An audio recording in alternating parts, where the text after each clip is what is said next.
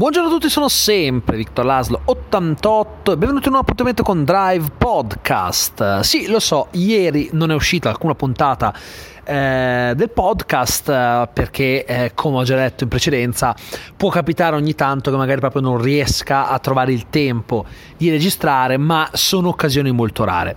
Quindi riprendiamo parlando un po' di quello che è successo ieri. Sono state annunciate le nomination ai Golden Globe 2020 e ho fatto anche un video a riguardo, quindi non entrerò in maniera eccessiva nello specifico perché sennò sarebbe una copia eh, di quel contenuto vorrei invece focalizzarmi eh, sulla polemica che è scaturita ovvero sul fatto che eh, non ci sono nomination per registe donne allora il punto è questo Molti parlano eh, di ipocrisia, del fatto che eh, il Me Too eh, sia stata solo una tendenza che eh, i capoccioni delle varie eh, cerimonie mm, hanno seguito per evitare di farsi sommergere di critiche. Io penso semplicemente che probabilmente non ci siano stati film diretti da donne che fossero meritevoli eh, di sfociare in una candidatura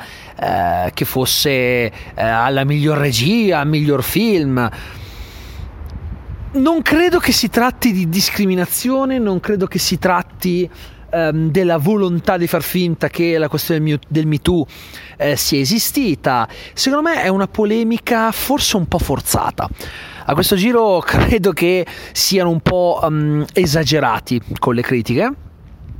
È un po' come quando eh, c'era la questione del fatto che non c'erano abbastanza eh, premi per gli afroamericani, allora Golden Globe e Oscar sono diventati eh, sempre più attenti a questo, però molto semplicemente a volte non ci sono eh, film eh, che possano valere a, certe categorie, anche se non mi piace il termine categoria, sinceramente, eh, una candidatura.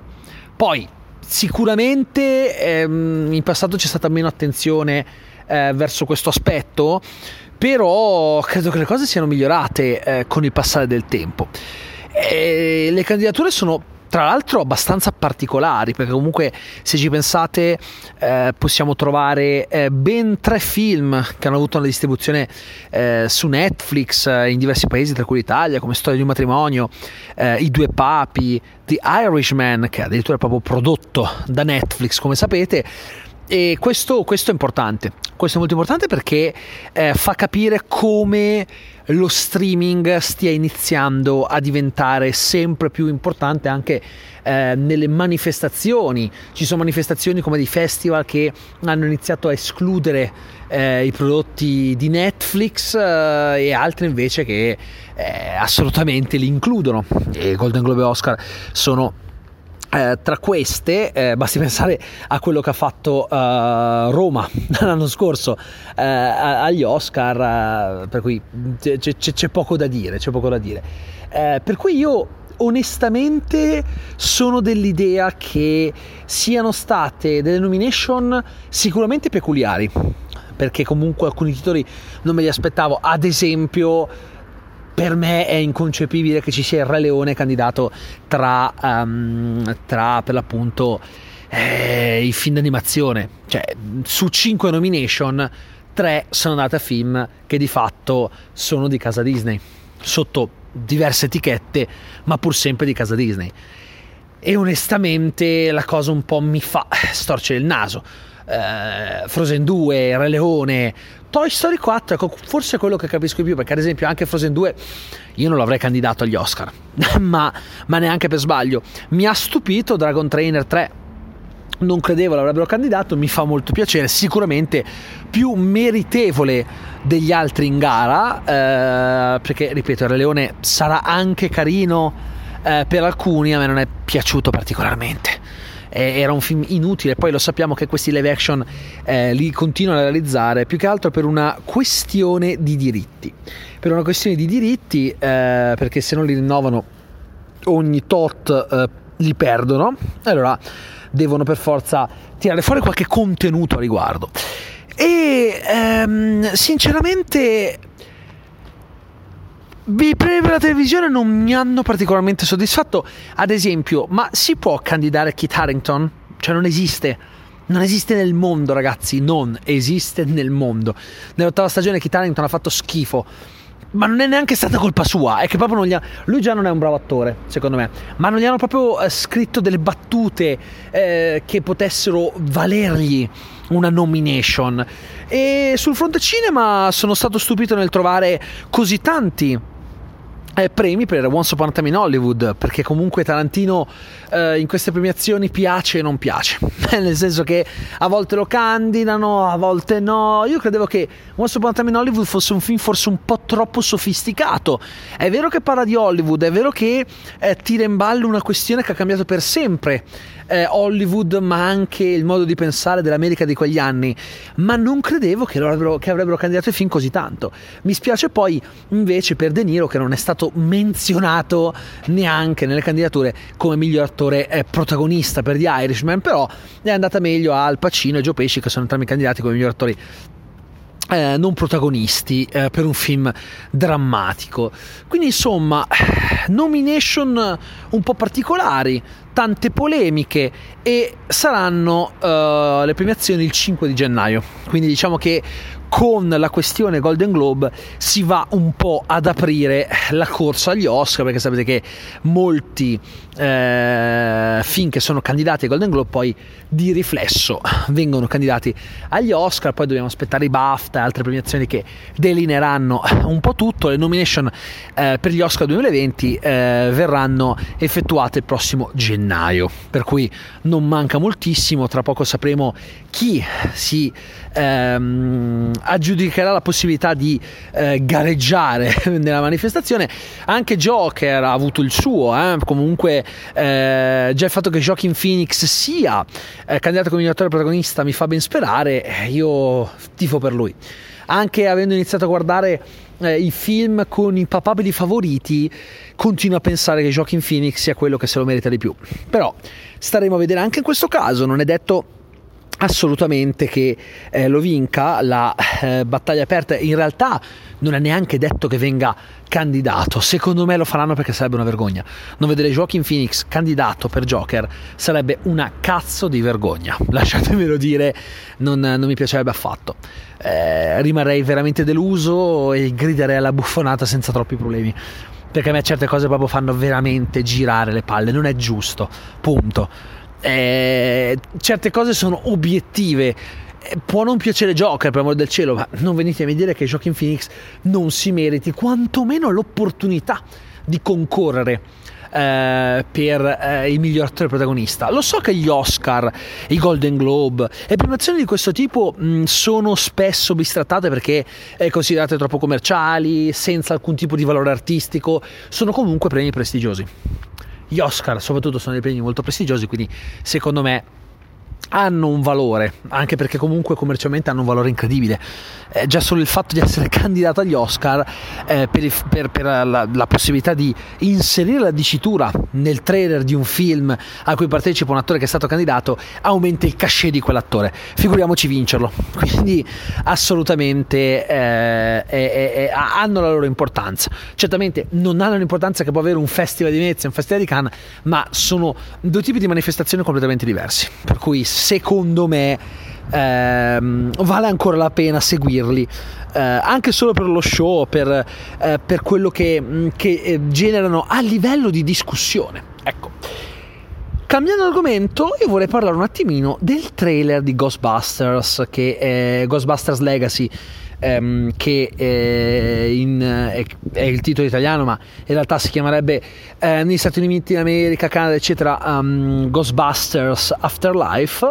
Ecco, non è che io voglia parlarvi del trailer, vorrei parlarvi di quello che il trailer ha generato. Allora, mh, mm, ho notato tanti fan entusiasti, ma anche tantissime persone completamente deluse, forse perché non hanno capito un attimino che cosa volessero fare con questo film. ho già parlato eh, nel podcast qualche giorno fa, eh, fondamentalmente eh, è un progetto ereditario perché si parla di un film diretto dal figlio di Van Reitman, regista dei primi due Ghostbusters, e di un passaggio di testimone dai vecchi Ghostbusters ai nuovi Ghostbusters, ok? Ma nel trailer non ci sono i vecchi Ghostbusters. Perché? Vuol dire che non li vedremo nel film? No, a quanto pare li vedremo nel film, semplicemente non li hanno ancora tirati fuori. E forse è stato un errore da parte della produzione, da parte di Sony, perché di base eh, quello che il pubblico ha visto, se non si è informato, è un tentativo di rilancio del franchise con i ragazzini. Una cosa che a molti ha evocato Stranger Things perché c'è Finn Wolfhard che è per l'appunto uno dei personaggi eh, principali. È Mike, però il punto è questo. Eh, come ha scritto anche il rinoceronte su Facebook, non è che questo trailer rievoca eh, Stranger Things, rievoca gli anni 80 e gli anni 80 sono stati evocati in maniera talmente potente da Stranger Things che basta eh, dare un'atmosfera anni 80 con i ragazzini per pensare a Stranger Things e forse è complice anche il fatto che ci sia un Finn Wolfhard, senza ombra di dubbio. Ma a me l'idea dei due nipoti di Spengler con questo professore che è Paul Rudd non dispiace affatto. Se poi vediamo i vecchi Ghostbusters che fanno come da mentori a questi nuovi personaggi, eh, si completa il quadro. Cioè, molti hanno detto che differenza fa tra il tentativo eh, di eh, rilanciare il franchise con le donne e rilanciarlo con i ragazzini. La differenza è senza ombra di dubbio enorme, perché un Ghostbusters al femminile con tutte quelle battute che rievocavano un girl power forzatissimo ha sicuramente meno senso rispetto al rilancio della saga con però uh, i eh, nipoti dei personaggi principali, perché la differenza è proprio quella. La differenza è il fatto che di base è ambientato nello stesso universo dove sono stati ambientati i primi due film, con tanto di riferimenti a quello che è accaduto negli anni 80, riferimenti all'Ecto 1, mh, mm, palesi perché nel senso compare proprio l'Ecto 1, la collezione di muffe spore di Egon Spengler, il fatto che loro due siano nipoti, voglio dire non è la stessa cosa, sono due cose completamente diverse, è un'operazione differente. E soprattutto ho notato che alcuni non hanno ritrovato in questo trailer di Ghostbusters Legacy l'atmosfera di Ghostbusters, è troppo serio.